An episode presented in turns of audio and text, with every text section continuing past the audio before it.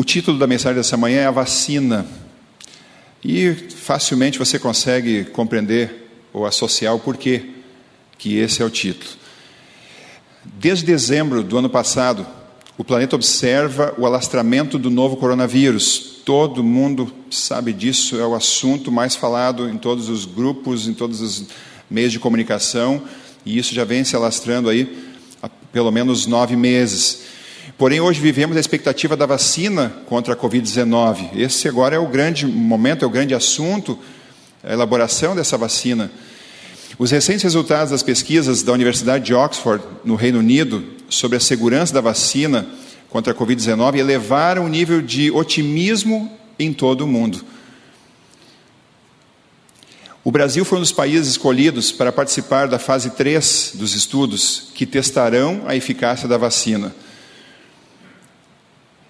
E a expectativa é detectar a capacidade de imunização das doses. A partir daí, a Fiocruz, parceira brasileira nas pesquisas de Oxford, receberá autorização para importar o produto e aí começar a poder produzir eh, aqui no Brasil. É claro que isso é uma coisa que não é para amanhã, isso vai levar alguns meses. Há uma expectativa de que essa produção, se tudo transcorrer bem em todas as fases, ela comece aqui no Brasil, talvez no meio do ano que vem mas já os testes devem se iniciar aí em breve, nos próximos meses, e há uma grande expectativa em relação a isso.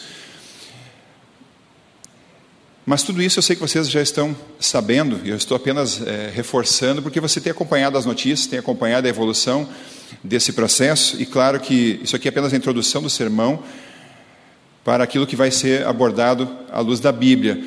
Mas a Covid-19, ela tem ceifado a vida de muitas pessoas, e à medida que o tempo vai passando, e o vírus vai se alastrando e, infelizmente, começa a atingir pessoas mais próximas a nós, pessoas que fazem parte do nosso círculo de amizade, de trabalho ou familiar, lamentavelmente. E por isso a busca incansável pela vacina, então, ela se intensifica. Mas eu quero falar de algo que pode tirar não a vida física apenas, como é o caso desse vírus, mas de algo que pode tirar a nossa vida eterna. E para que isso não aconteça, nós precisamos ser vacinados contra um mal que às vezes passa até meio desapercebido, a gente não consegue notar o quão nocivo ele é na nossa vida. E para esse mal eu dei um nome, o nome dele é meio pesado, mas você vai entender, na medida que eu for discorrendo o assunto, é, por que, que tem esse nome, esse mal que pode alcançar qualquer um de nós, assim como a Covid-19. O nome desse mal é a Síndrome de Lúcifer. E nós vamos entender nessa manhã o que é a síndrome de Lúcifer, como isso pode se manifestar na minha vida e na sua, mas o mais importante é qual a vacina para que essa síndrome não se aproprie da nossa vida e não se alastre nos meios onde nós vivemos. Para isso, para nós entendermos um pouquinho sobre esse assunto, nós vamos agora abrir a Bíblia. E eu quero convidar você a abrir sua Bíblia em Isaías capítulo 14, por favor. Isaías 14. E você tendo encontrado, nós vamos, como sempre fazemos, orar mais uma vez. O Irani intercedeu aqui pela música, pela mensagem, mas de maneira bem específica agora nós vamos orar para que a palavra de Deus realmente encontre um lugar especial na nossa mente, no nosso coração nessa manhã. Você encontrou? Feche os olhos, por favor, e ore comigo. Santo Deus, privilégio nosso termos tua palavra ainda em nossas mãos, podemos ter acesso livre a ela e obrigado porque através dela o Senhor traz conforto, o Senhor traz esperança, mas também traz alertas, exortação para nós. Que nessa manhã nosso coração esteja atento e receptivo àquilo que o Senhor quer nos transmitir e que possamos crescer através daquilo que ouviremos da Bíblia nesses momentos. Nós pedimos e agradecemos em nome de Jesus. Amém, Senhor. Isaías 14, você vai acompanhar comigo então a partir do verso 12 na sua Bíblia, aí eu vou lendo da minha aqui no púlpito. O verso 12 de Isaías 14 diz assim: Como caíste do céu, ó estrela da manhã, filho da alva, como foste lançado por terra, tu que debilitavas as nações, tu dizias no teu coração: Eu subirei ao céu, acima das estrelas de Deus, exaltarei o meu trono, e no monte da congregação me assentarei, nas extremidades do norte.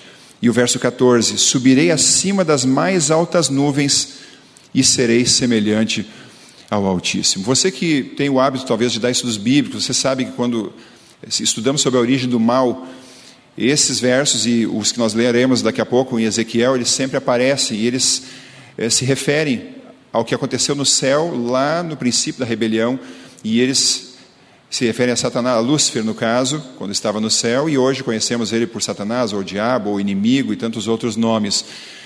Mas esses textos vão mostrando o que aconteceu, o que, por que, que se originou o mal, como tudo teve início. Eu não vou me deter nessa manhã na questão de como, onde tudo era perfeito, onde tudo era pleno, onde Deus criou tudo em harmonia, como nasceu no coração de Lúcifer esses sentimentos. Amanhã nós vamos tratar disso, é uma das perguntas do nosso programa, e aí eu vou gastar mais tempo nessa questão.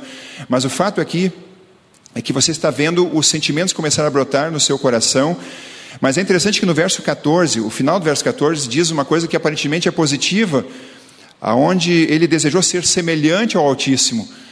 E digamos que, de alguma forma, esse deve ser o nosso pedido todos os dias, é um desejo que todos nós devemos ter, de ser semelhantes ao Altíssimo. E de repente alguém pode perguntar assim, mas pastor, qual é o mal então que havia se Lúcifer queria ser semelhante ao Altíssimo? A questão é que Lúcifer não queria ser semelhante ao Altíssimo ou a Deus em relação ao seu caráter, à sua pureza, à sua bondade. O que ele queria era o poder de Deus. Ele queria ser semelhante a Deus apenas no poder, porque nas outras eh, atribuições de Deus, ou predicados que Deus tinha, não estavam muito de acordo com os desejos, as intenções que ele tinha. Mas o que ele queria, quando a Bíblia diz que ele queria ser semelhante ao Altíssimo, era na questão do poder. De poder é, fazer o que ele bem entendesse, sem ter limitações. Esse era o desejo dele. E agora você vai avançar comigo ao livro de Ezequiel, que é um pouquinho para frente em nossa Bíblia. Você vai passar alguns livros e logo em seguida você vai encontrar Ezequiel, capítulo 28. E nós vamos ler alguns versos, começando pelo 14 que são referências a ele, vai ficar bem claro isso, quando eu começar a ler, você vai entender que esses textos realmente se referem a Lúcifer. Ezequiel 28, a partir do verso 14: Tu eras querubim da guarda, ungido, e te estabeleci. Permanecias no monte santo de Deus, no brilho das pedras andavas. Verso 15: Perfeito eras nos teus caminhos, desde o dia que foste criado, até que se achou iniquidade em ti. E agora você vai ao verso 17, por favor. Passa o 16 e vamos até o 17. Vamos até o 17. Elevou-se o teu coração por causa da tua formosura. Corrompeste a tua sabedoria por causa do teu resplendor. Lancei-te por terra, diante dos reis te pus para que te contemplem. Os textos são conhecidos, eu tenho certeza. Você já leu isso aqui, já ouviu em algum sermão, em algum momento. É, a gente percebe assim, a Bíblia afirma que ele era perfeito, esse ser havia sido criado em plena harmonia como todos os demais seres. Cremos que ele foi o primeiro ser, primeira obra criada de Deus em relação a um ser vivo. Ele teve esse privilégio. Ele foi honrado sendo colocado como o chefe de todos os anjos do céu. A função que o anjo Gabriel ocupa hoje era a posição dele, ou seja, de todas as criaturas que já existiram nesse universo, ele foi o mais honrado em, em todos os sentidos. Mas aí a gente percebe que, mesmo quando se recebe honras, às vezes não é suficiente. Porque foi justamente esse o motivo de tudo aquilo de ruim que brotou no coração desse ser, porque o verso 17 afirma isso. Ele foi tão honrado, ele recebeu tantas virtudes, tantos privilégios, que em algum momento ele se achou maior do que tudo e do que todos. E justamente aquilo que deveria ser motivo de alegria e de satisfação no coração dele foi o que gerou ou desencadeou então todos os sentimentos ruins que brotaram no seu coração e que acabaram eh, trazendo tanto prejuízo a todo o universo, começando no céu e se estendendo por todo o restante eh, da criação. E é interessante a gente pensar, porque às vezes nós pensamos assim, puxa, alguém que consegue ter tudo, a gente imagina que a felicidade às vezes está em ter coisas, e aqui está a prova, ele tinha tudo. A gente pensa às vezes que se a gente fosse eh, como o Irani, um ser tão belo, tão bonito, né, na esfera terrena, a gente teria a plenitude da felicidade, pois ele tinha, e muito acima da esfera da terra, do universo, e isso não foi suficiente, parece. E ele era inteligente, e ele tinha todos os anjos às suas ordens, mas mesmo assim, ele quis mais do que isso. E agora, preste atenção em algumas coisas que foram acontecendo. Eu quero mencionar alguns detalhes aqui. Ele queria ser maior Lúcifer queria ser maior do que o próprio Deus. E isso é difícil de entender, porque como é que uma criatura vai querer ser maior que o Criador? E a gente vê o quanto a ambição cega a gente. De querer uma coisa que realmente é impossível. Não tinha como, porque qualquer ser criado, ele só vive porque Deus concede a ele essa capacidade. Como é que você vai ser maior do que alguém no qual a sua existência depende? Mas a ambição cega a gente e cegou eh, a Lúcifer, infelizmente. Ele queria ser o melhor, ele se achava melhor. Ele olhou para todos todas as qualidades que ele tinha e ele pensou: eu sou melhor do que qualquer outro ser, independente de dizerem que, que são superiores a mim, mas eu sou melhor do que eles.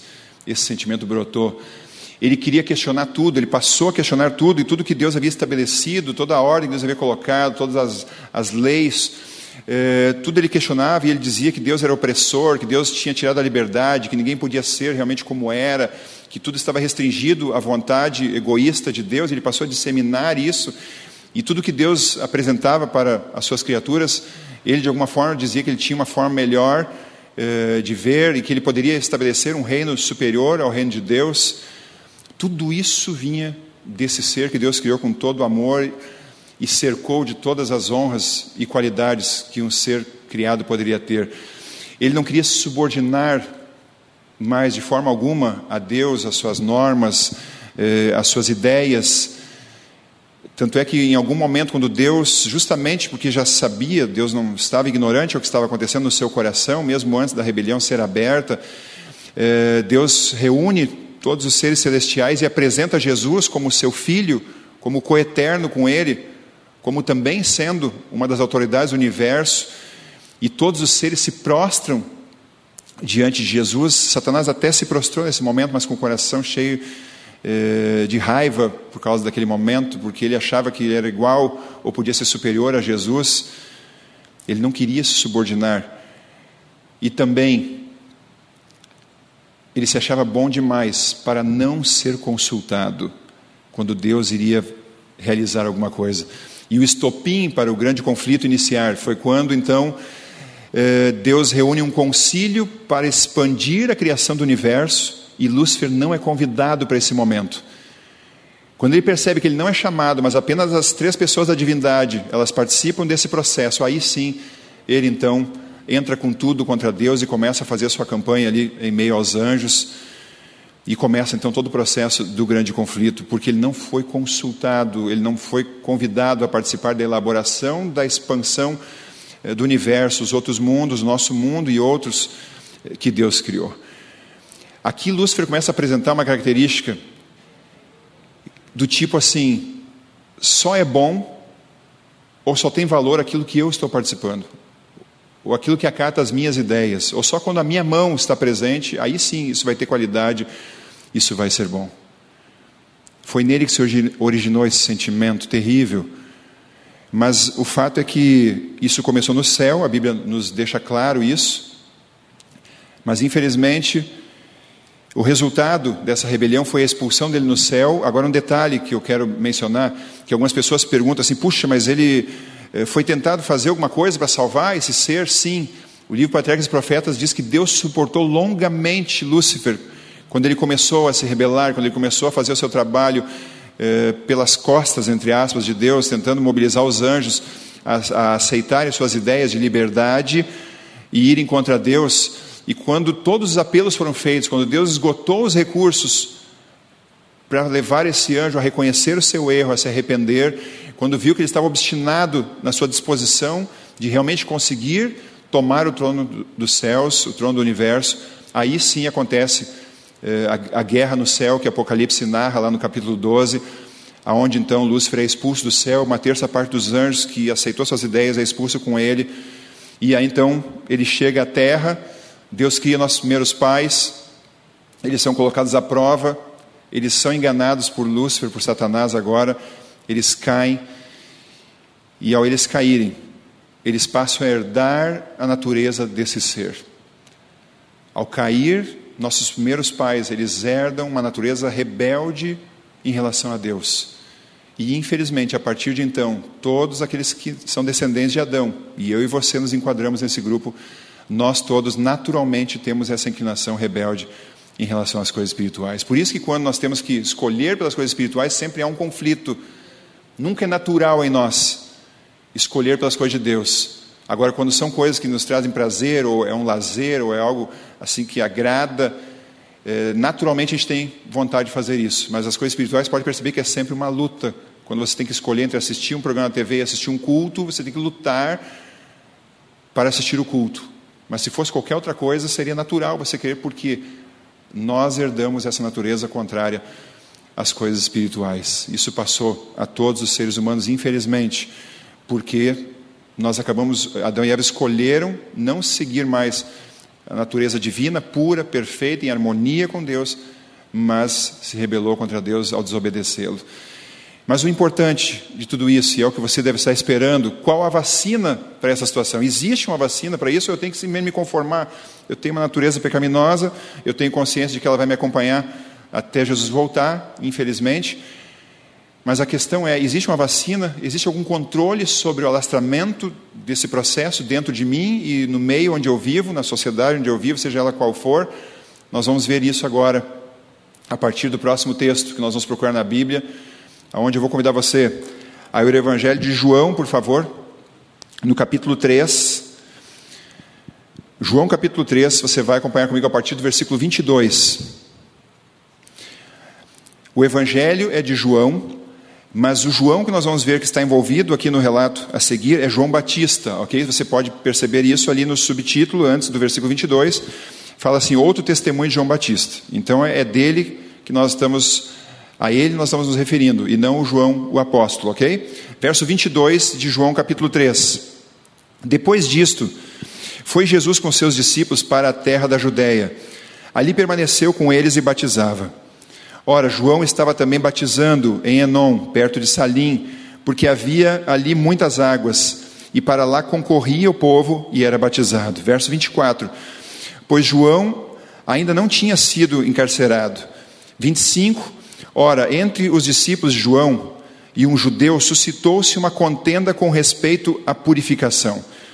E o verso 26: E foram ter com João e lhe disseram: Mestre, aquele que estava contigo além do Jordão, do qual tens dado testemunho, está batizando e todos lhe saem ao encontro. Bom, a partir de agora eu vou compartilhar com vocês alguns pequenos trechos do livro O Desejado das Nações aonde a senhora White ela faz um comentário sobre essa situação que aconteceu aqui com João Batista, seus seguidores e com Jesus. Ok? Então acompanhe comigo, por favor.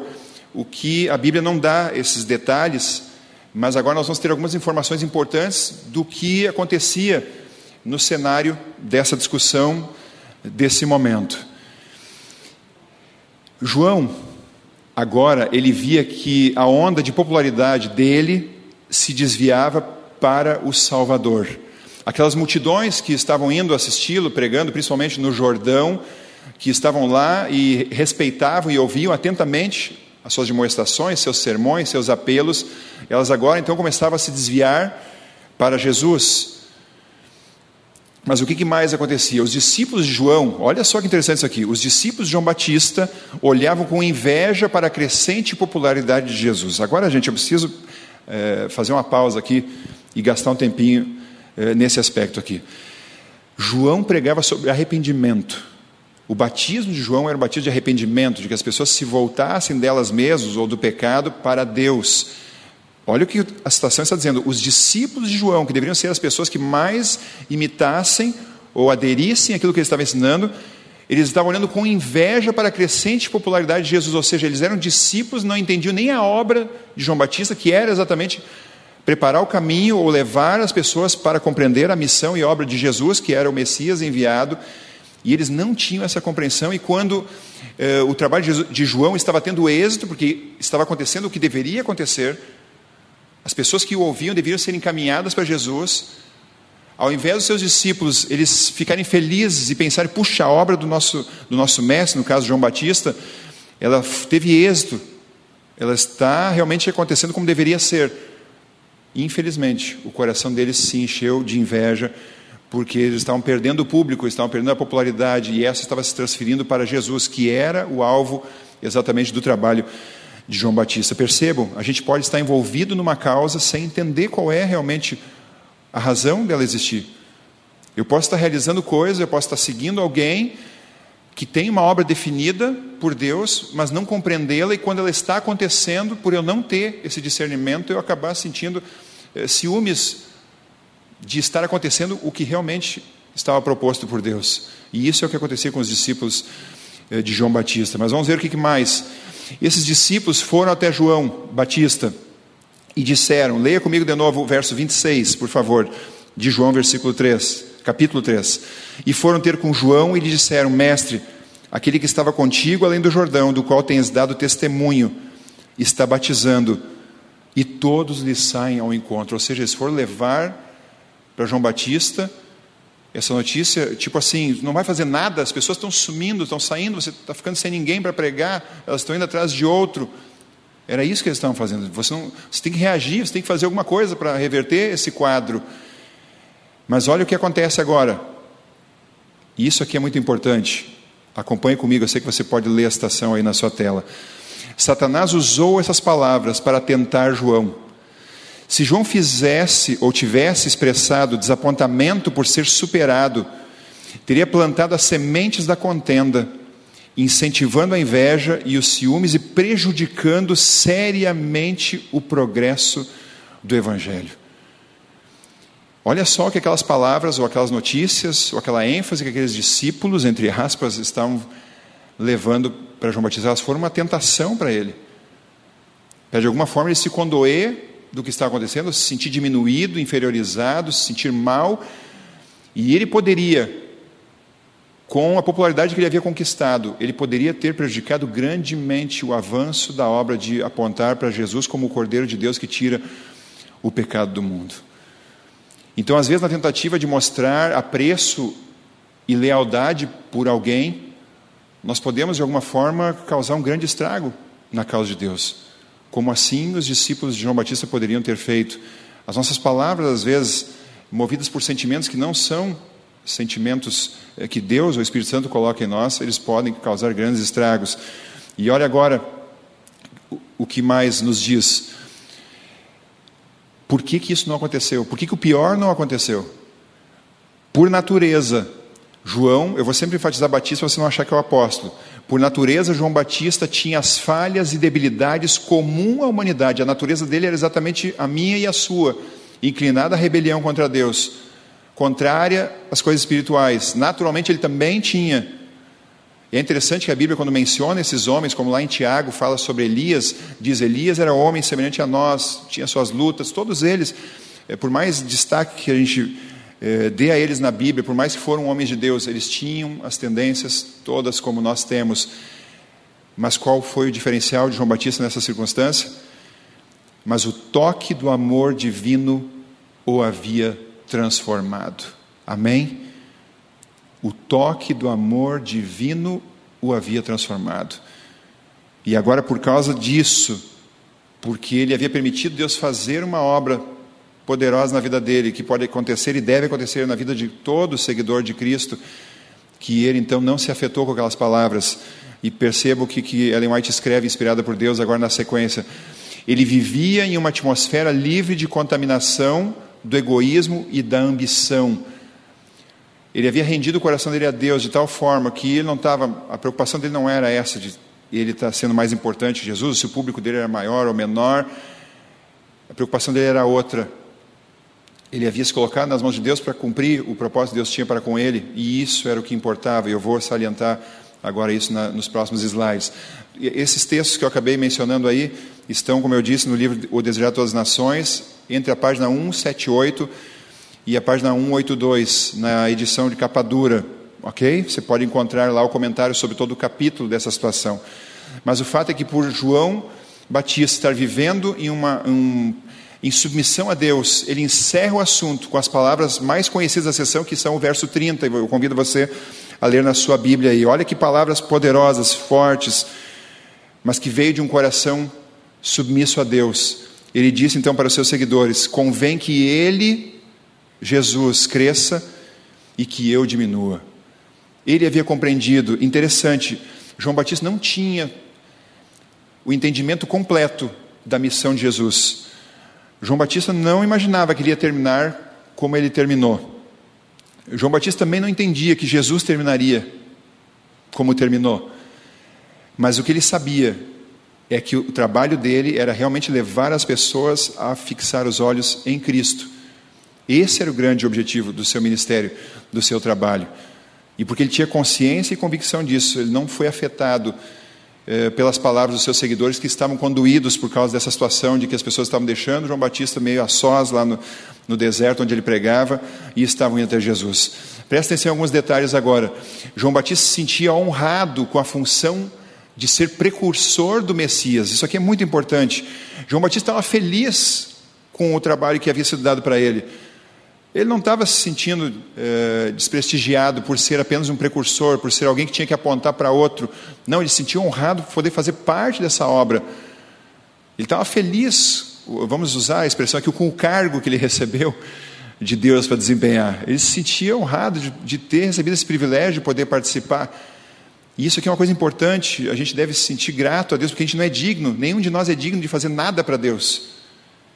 E quando nós recebemos uma atribuição para realizar algo por mais simples que aos olhos humanos possa parecer, é uma honra para qualquer um de nós poder participar dessa grande obra de salvação que Deus, de forma imerecida, nos, nos confere. Um segundo aspecto aqui que eu queria mencionar: João Batista ele desejava mais o êxito da obra do que o seu êxito individual.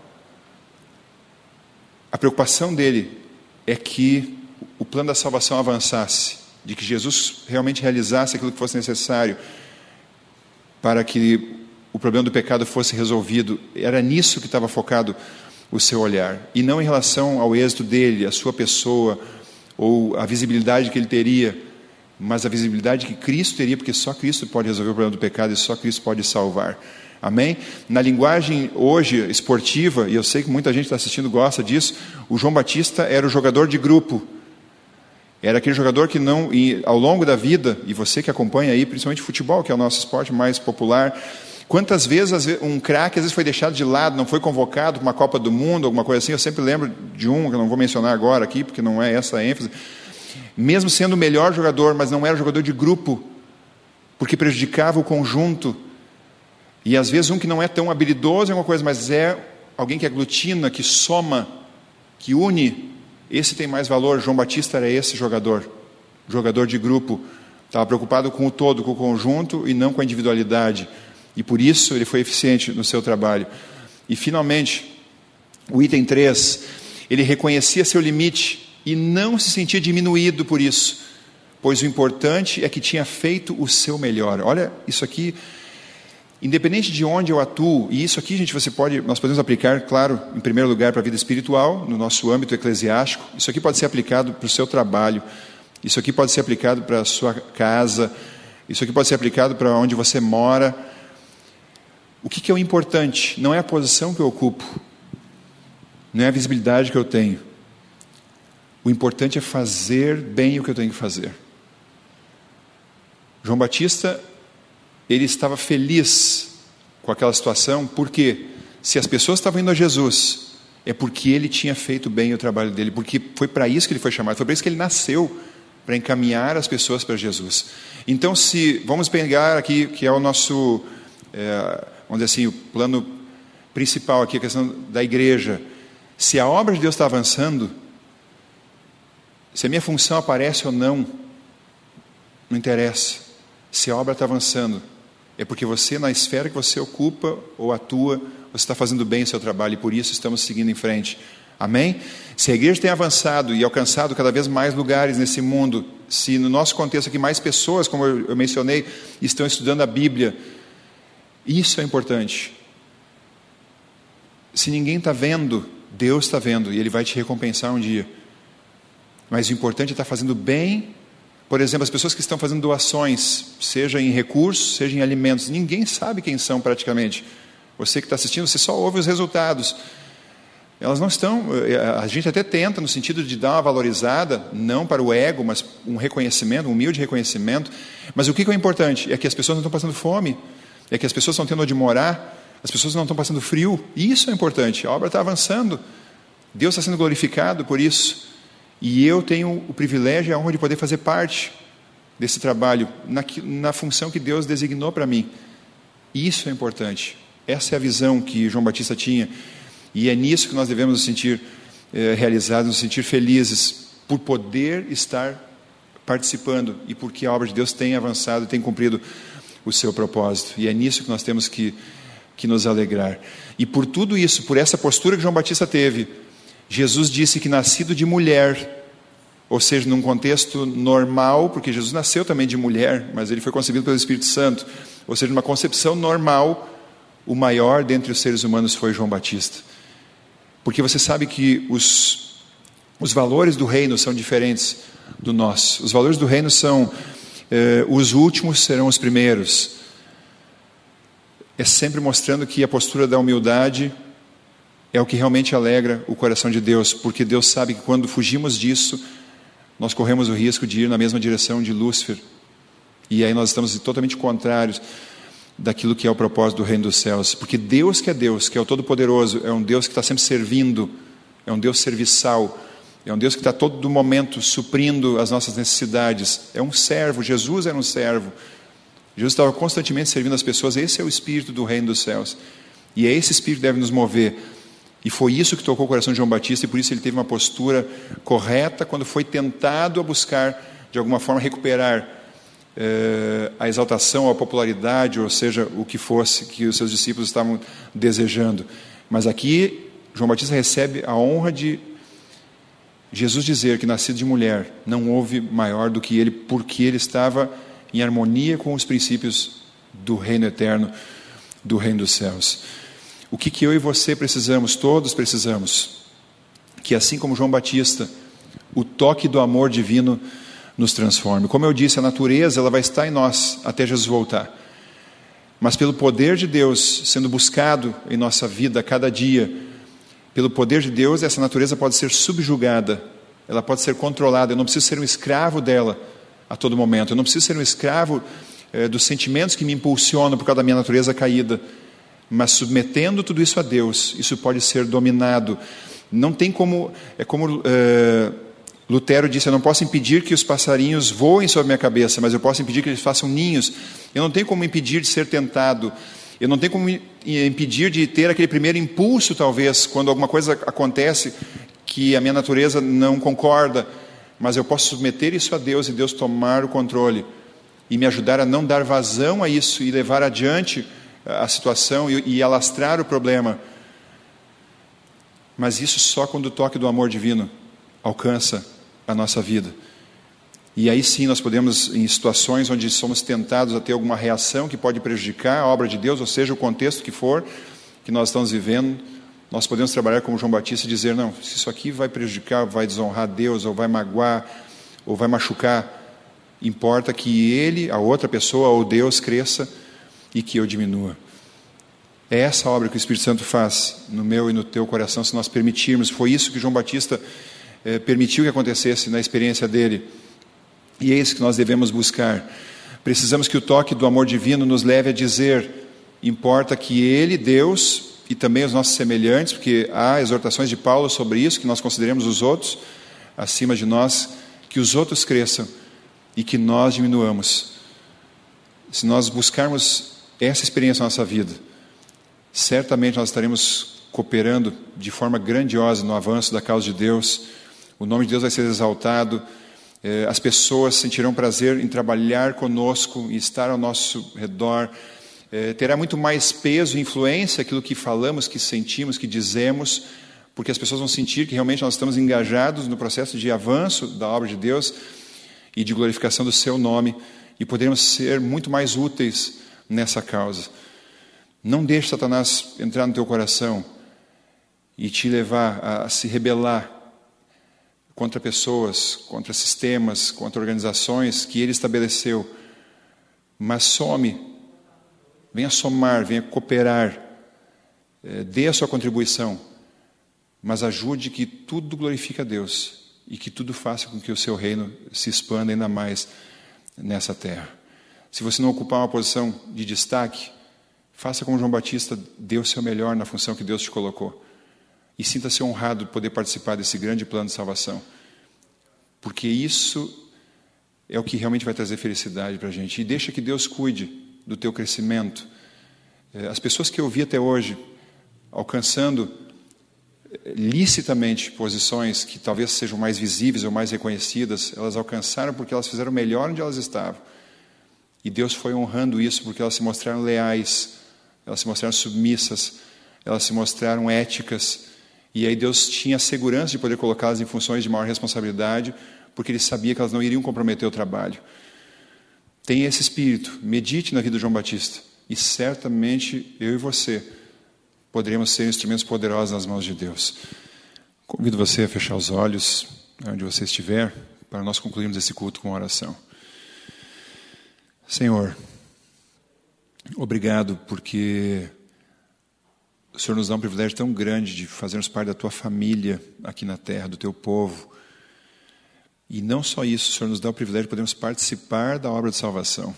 Quem somos nós para fazermos parte de algo tão sagrado? Mas o Senhor nos dá, pelos méritos de Cristo, esse privilégio. E, Senhor, queremos pedir aqui, assim como João Batista, que era semelhante a nós em inclinações para o mal, como temos, infelizmente, herdamos em função da queda, mas permitiu que o Senhor se apropriasse da vida dele e tornasse ele um verdadeiro cooperador da tua causa, que possamos também submeter nossos pensamentos, desejos, inclinações a ti, que o Senhor possa dominá-las e que tudo que fizermos, dissermos, possa ser para o avanço e o crescimento da tua obra, das pessoas que convivem conosco, em respeito e apoio às, às funções que elas ocupam, desempenham e que possamos estar preocupados com o time, com o grupo, com o todo, para que, ao concluirmos a missão que o Senhor deixou para nós, o Senhor possa voltar e nos tirar desse mundo mal, que possamos ser vacinados pelo toque do Teu amor, para que assim nós obtenhamos a vitória pelo Teu poder eh, sobre o mal e que assim o Teu nome seja glorificado. Continue conosco no restante desse sábado. Nós oramos agradecidos em nome de Jesus. Amém, Senhor. Amém.